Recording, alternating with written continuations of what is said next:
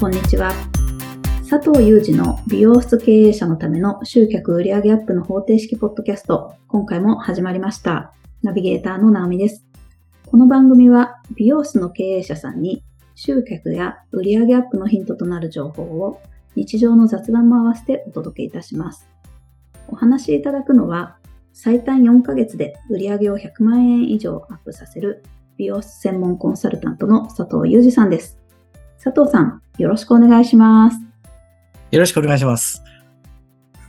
直美さん、この間僕のパソコンのカメラが起動しないとかって事件あったじゃないですか。うん、はいはい、そうでした。忘れていました。はい。今、うん、今日起動してるじゃないですか。。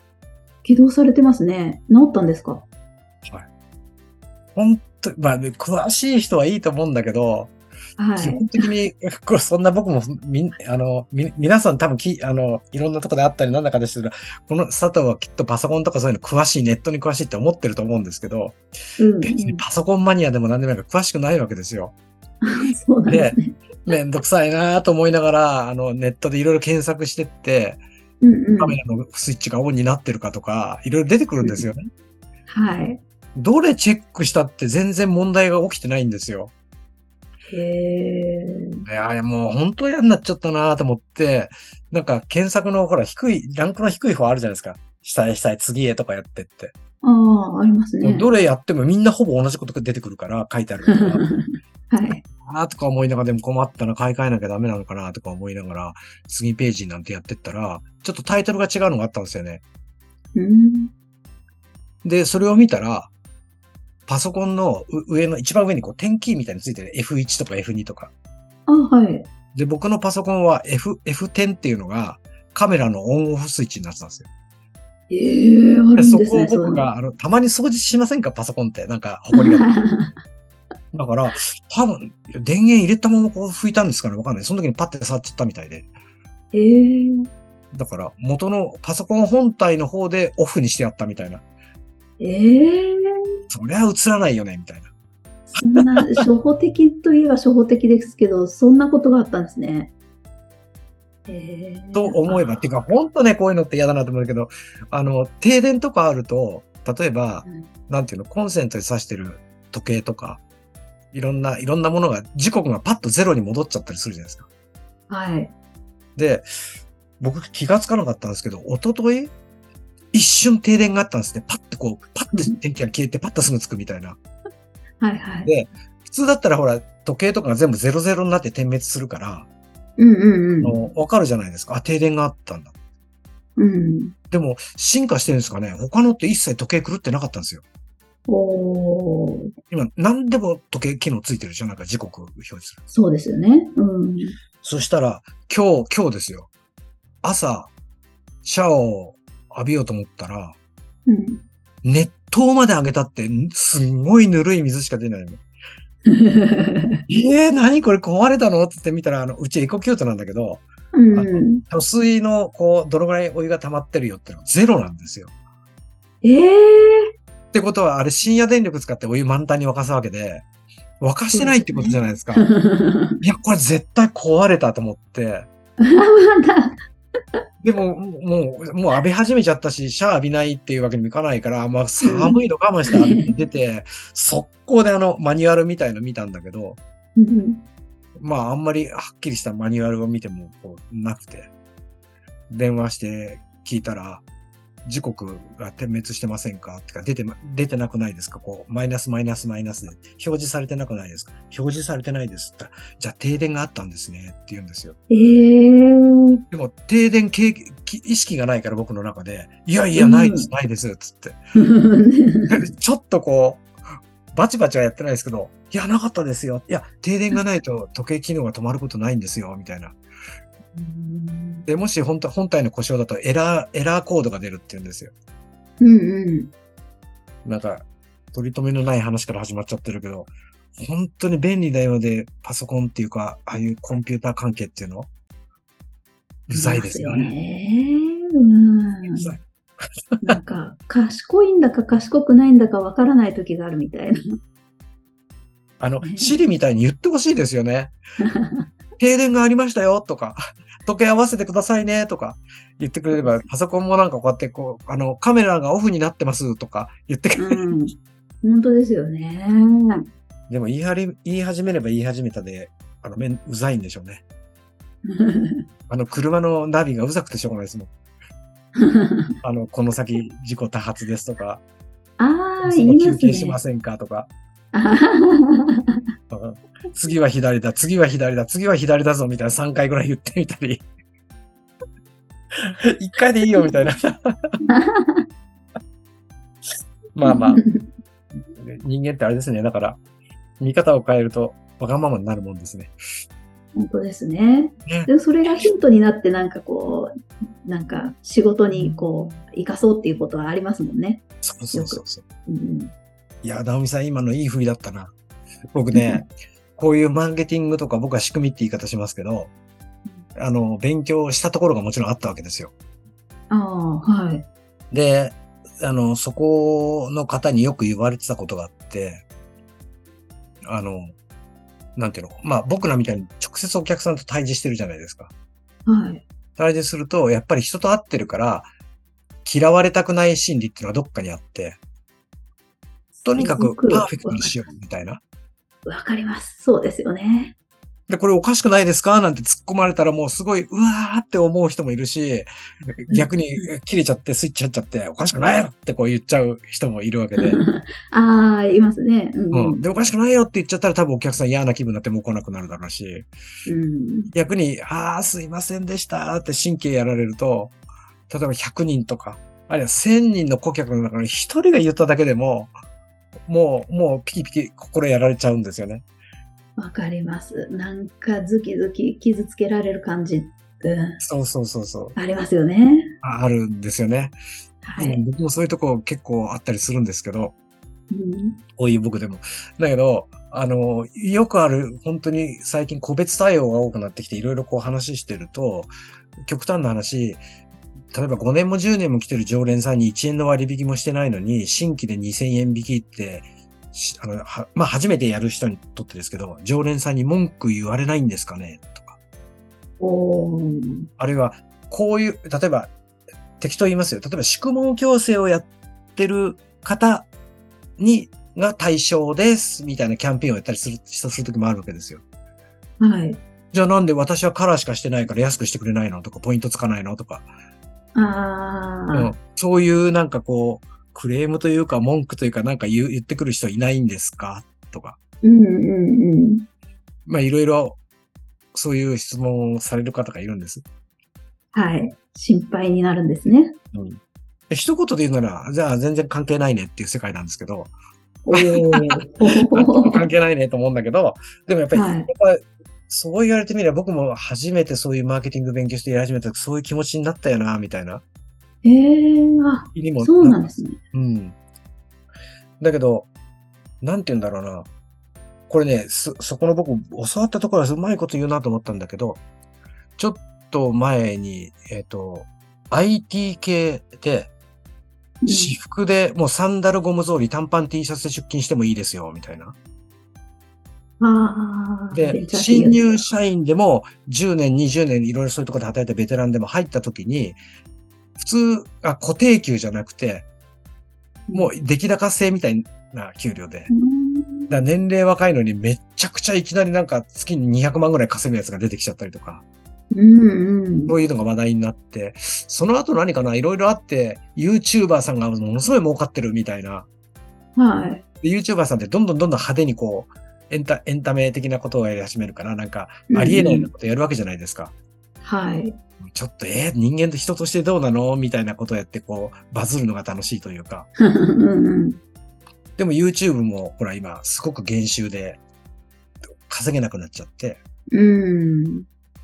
なっちゃってるんだけど、そういうなんか自分より若かったりする人間がちょっと調子に乗ってるっぽくて、うわーって稼げてるみたいなことを言うと、気分を良くしない人もいたりするじゃないですか。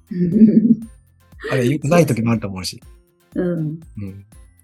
話それるけど、俳優とか、あれ、テレビに出てる人って基本的にすごい稼いでる人、自分の冠番組持ったらすごい稼いでると思うんだけど、はい。その方たちがよくワイドショーとかで、いや、豆腐がまた上がったんですよね、とか。いや、それはそうなんですけど、お前たちに関係ないだろうって僕思う時があるんですよ。 違うだろうと、そうですねお金の価値観違うでしょって。うん。だからもっと一般の人のそういう話の時ってなんか説得力ないよなってたまに思う時あって、うんうん。まあある意味それ僕が嫉妬してるんですよね。あ、妬んでるというわかりうんうん、思います。ちょっとい、うちょっとイラッとするっていうのかな、なんか瞬間なんかもやっとするっていうことありますよね。あり、ありますでしょなんあか。ります、あります、あります。ね。で、で、ぼ、だから僕ももちろんあるんです。だから皆さんがそういう感覚持ってても全然当たり前だと思うんですよ。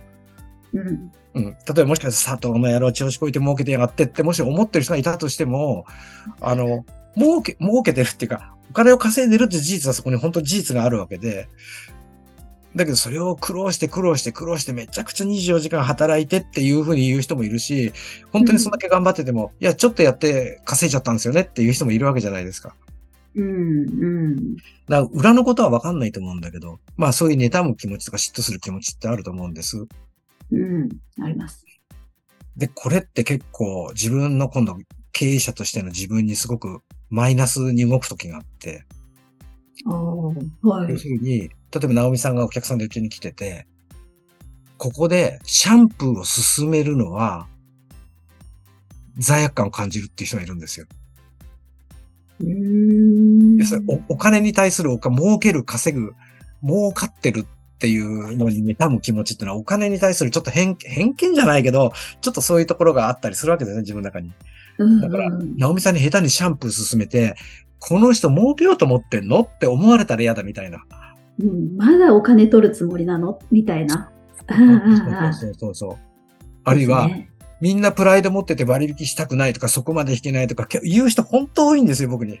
多いんだけど、あ割引しろって言ってるわけじゃないんですけど、たとえ500円の割引だって、ええみたいなことを言う、渋る人も結構いるんです。うんうん。なんだけど、本音は、だって技術、俺の技術はうまいと思ってるし、こだわってると思ってるし、勉強してると思ってるし、うんうん料金上げたいって思って僕に相談するわけですよ。はい。だったら、お客さんに、あんたこれでもっと儲けようと思ってんのって思われたってなんだっていいじゃないですかって僕は思うわけ。うん、まあ、そうですよなんか伝わねって。ますそうでしょ、うんうでん。なんでそう思うかって言ったら、どっか自分の、まあ人として当たり前なのかもしれない。日本人多いと思うんだけど、なんか儲かる、儲ける、稼ぐ、あの、5時間で100万稼いでるとかっていうのが、なんか妬まれたり嫉妬したり、あるいはどっかちょっと罪悪感があるというのうんうん、なんか楽して手にしちゃいけないものとか、なんか苦労してる人ならあの納得なんだけど、そうじゃないんだとしたら邪道だみたいなことですよね。そう。うんうだからもう本当に綺麗に綺麗に、なんか、お前こうだろうって突っ込まれ、突っ込みどころがないような状態で稼ぎたいって思ってるような。ん。そうです、そうでうす。んそうそう。なんか正当化な自分でいて、誰からも責められないようなやり方でだったらやるけど、と思いますよね。うん。でそういう気持ちがどっかに、なんか人のことをそうやってネタで、僕もしますよ、もちろんするんですけど、そういう気持ちを持てば持つほど、自分は割引はあできなくなったり、要するに値上げもできなくなったり、高単価のメニュー作れなくなったり、もう本当にいいシャンプーだけどこんな高いの言えないよ、勧められないよ、みたいな。ああ。ちょっと違う、だからそれのこう感覚のズレっていうのがあるっていうか、なんか意識の持ちか、持つところがちょっと違うかなっていうのがあって。うんうん。で、これね、どっかのポスト、ポッドキャストで言ったと思うんですよね。そんなに儲けやがってって言われるのが本当に嫌だったら、本当に嫌だったらですよ。うん。月30万ぐらいで生活できますかね人ってわかんないですけど。わかんないですよ。わかんないですけど。まあ適当まにあ、言うっんてうんできるんじゃないですかもまあ、生き生きていくことぐらいできますよね。うんうん、全然。はい。それ以上稼いだら全部寄付すりゃいいじゃんって僕言うんですよ。堂 々と。100 100万稼いだら70万は、いや、今月儲けさせていただきいただいたんで、あの、市の方に寄付しますとか、県の方に寄付しますとか、あまあ、ユニセフもいろいろあるみたいで、ユニセフに寄付しますってやれば、どっからもつっつかれないじゃないですか。確かに。 うんだけど、儲かっちゃったら、これはラッキーみたいになるわけですよ。もう生活豊かになったり、はあのね、なんか買い物が派手になったりするわけじゃないですか。だから、本音のところは儲せ儲けたい、稼ぎたい、利益取りたいって思ってるのに、いざ自分がじゃあ利益とか儲けるための行動をしようと思うと、いや、嫌われるんじゃないかとか、これ、それ持ってる限り一生できないじゃないですか、それって。そうか、その気持ちを持ってるほど自分を苦しめちゃうんですね、制限かけて。ううんんうん。だから、常連さんに私は弾いてくんないのって言われた瞬間に、うわーどうしよう、なんて答えればいいのって。ごめんなさいって普通に言えば、すいません、今回は新規だけの特典なんですよ、とか言えばいいし、うん。いつも、まあ、カラーやってる方だけの特典なんです、とか、強制やってる時だ人だけの特典なんですって言えばいいわけで、うんうん。で、それで、さらっと流せばいいんじゃないのみたいな。うんうん。で、すあの、うちの店でもスタッフにちょいちょいそういう子が出てきます。へえ。うん、出てくるんですよ。あの、例えば、さねわかりやすく、じゃあ30日まで限定で1000円引きますよって、まあ、うちも割引店じゃないけど1000円引きますよって仮になんか特典つけたとするじゃないですか。29日に予約をしてきましたうん。ごめんなさい、29日いっぱいなんですよ。30日、あ、午後3時以降だったら取れますけど、いや、私3時じゃちょっと子供の迎えがあって、みたいな。うんうん。 1日とか、じゃあ1日とか2日どうですかってえ、だってそしたらでしょって、その期限切れになっちゃうんでしょみたいな。うん。で、そうですもありだと思うんですよ、僕。はい。すいません。でもそういうふうに言ってきたら、特別にいいですよって、じゃあ2日、あの、とか、ナオミさんだけこうしますって言えばいいだけの話で、めちゃくちゃいい人になれるわけじゃないですか、それって。そうですね。うん。で、むしろ、むしろ怒られる、怒られるってことないけど、怒られてもいいと思うけど、もし、突っ込まれたくなかったら、案内を事前にすればいいわけでしょほう例えば、直美さんに、えっと、じゃあ12月の1日から31日までは、た適当に言いますよ。あの、宿毛矯正やった人にシャンプーをつけ、します、キャンペーンやりますとか、うんうん。あの、商品10%引きのキャンペーンやりますとか、うん。なんかそういうキャンペーンを大体組むと思うんですよ、皆さん。その時に、ちゃんと直美さんに事前にお知らせすればいいわけじゃないですか。例えば DM とか LINE とかメールとか Facebook で。うんでも、そういうお知らせするのめんどくさがあるんですよ。うん店内ポップだけにするわけ。 うん。そうしたら知らなかったっていう人も出てくるわけじゃない。まあそうですね。ううんん。だから知ら、知らなかったって知らせてなかったのはあなたが悪いんでしょってことじゃないですうんか。経営者側が、店側が悪いんでしょうんだから、うん全員に僕は知らせましたよっていう状態作っとけばいいわけで。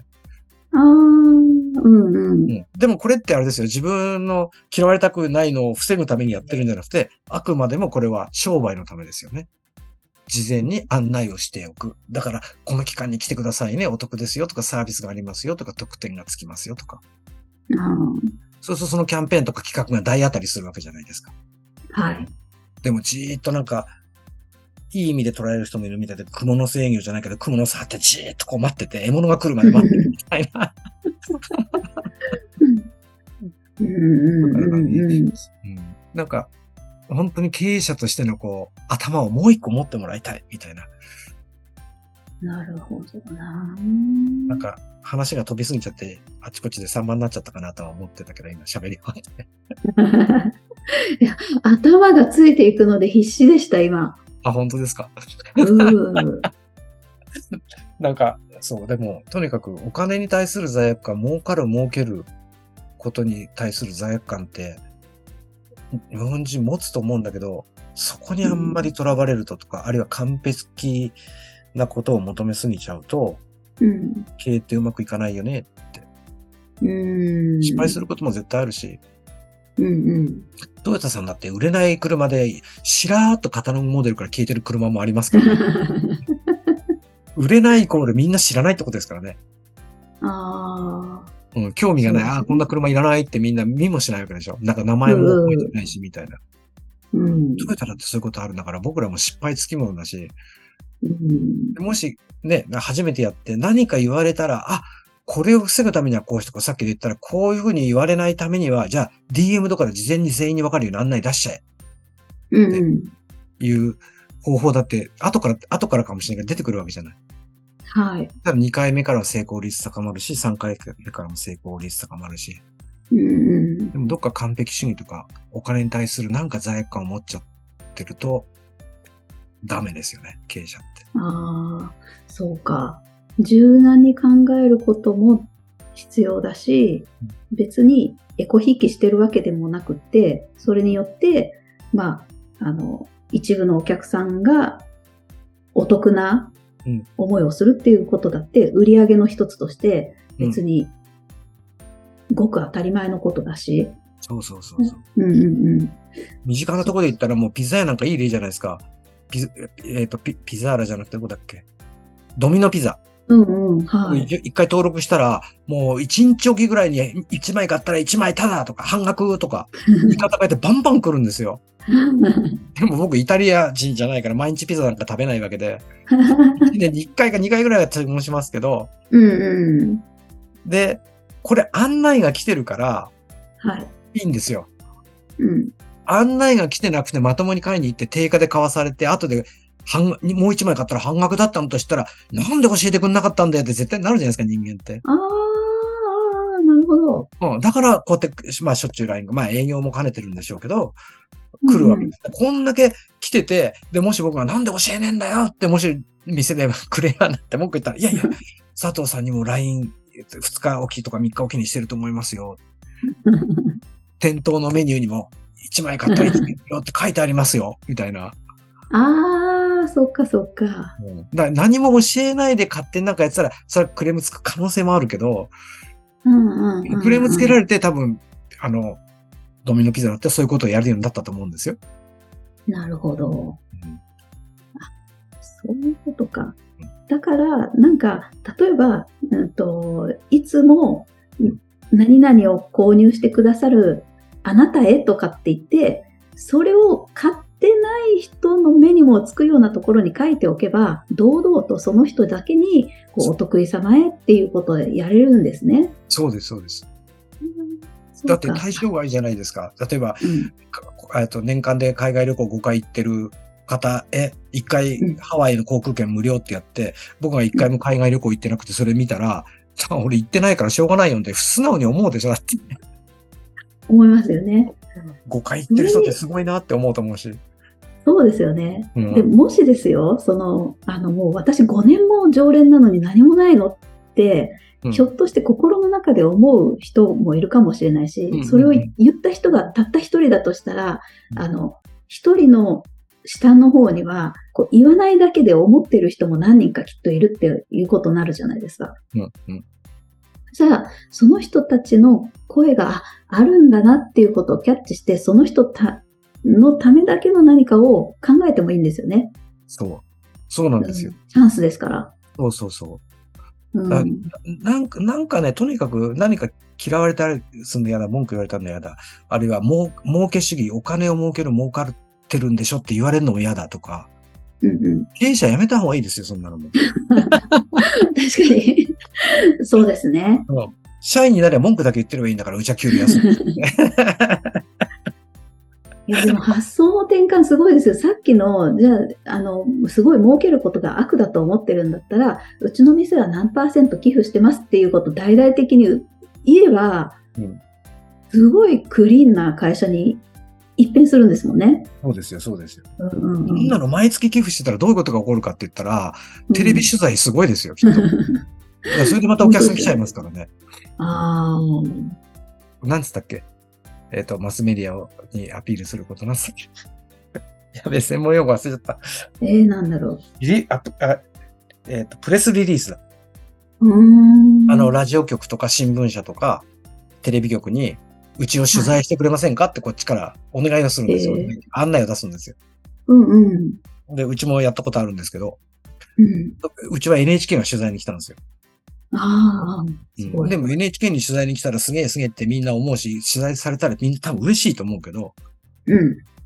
そんなのが、うちの店に取材に来て、うちにいた時間って40分ぐらいいたんですよ。テレビクルーとか、こんな音声さんとかこうやってう連れんてきて。うん。だけど、流れたのなんて本当に5秒とか6秒です。な んですよだから、えーじゃあどうすんだいって言ったら、あの、ちゃんと許可取んなきゃダメですけど、NHK なんとか、え静岡、えちょっと名前忘れたけど、ええ NHK 静岡なんとかが取材に来ましたっていうのを広告に載せるんですよね。なるほど。で、うんプレスリリース出すのはただなんで、あおあ。金かかんないから。これすごい、広告費をかける以上の大きな、あれですよね。効果がありますよね。そうなんです、そうなんです。だからね、なんか、うんうまく言えないけど、ななんかとにかく嫌われたくないとか、儲けちゃいけないとか、儲けるのはなんか嫌わ嫌われるというか、お金のことにすぐ抵抗があるとしたら、嫉妬したり誰かにするとしたら、絶対それ自分持ってるから、気をつけなきゃいけないし、持つとやっぱりそういう人にこう言われるんじゃないかとか、値上げしたら高えって言われるんじゃないかとかって思うけど、だって実際そうしたいわけじゃないみんな。だからもう全然そんなのに、こう気を持ってかれる必要ないですよね。うん。うんって僕は思ってます。なるほど。だからこう皆さんもその辺の意識分けをしっかりこう分けていただいて、うん。そうですね。うん。ぜひ、ナオミさんからも強く皆さんに言ってやってください。 はい。邪念は取っ払って大丈夫ですよっていうことですよね。うん。本当そうです。ですね。はい。あの、正々堂々とやってるよって、むしろかっこよく見られる側の経営者になればいいですね。ぜひ、はい、実践していただければと思います。はい。ありがとうございます。それでは最後にお知らせです。美容室経営者のための集客売上アップの方程式ポッドキャストでは、皆様からのご質問を募集しております。ポッドキャストの詳細ボタンを開いていただきますと、質問フォームが出てきますので、そちらからご質問をいただければと思います。それでは、今回はここまでとなります。また次回お会いしましょう。佐藤さん、ありがとうございました。ありがとうございました。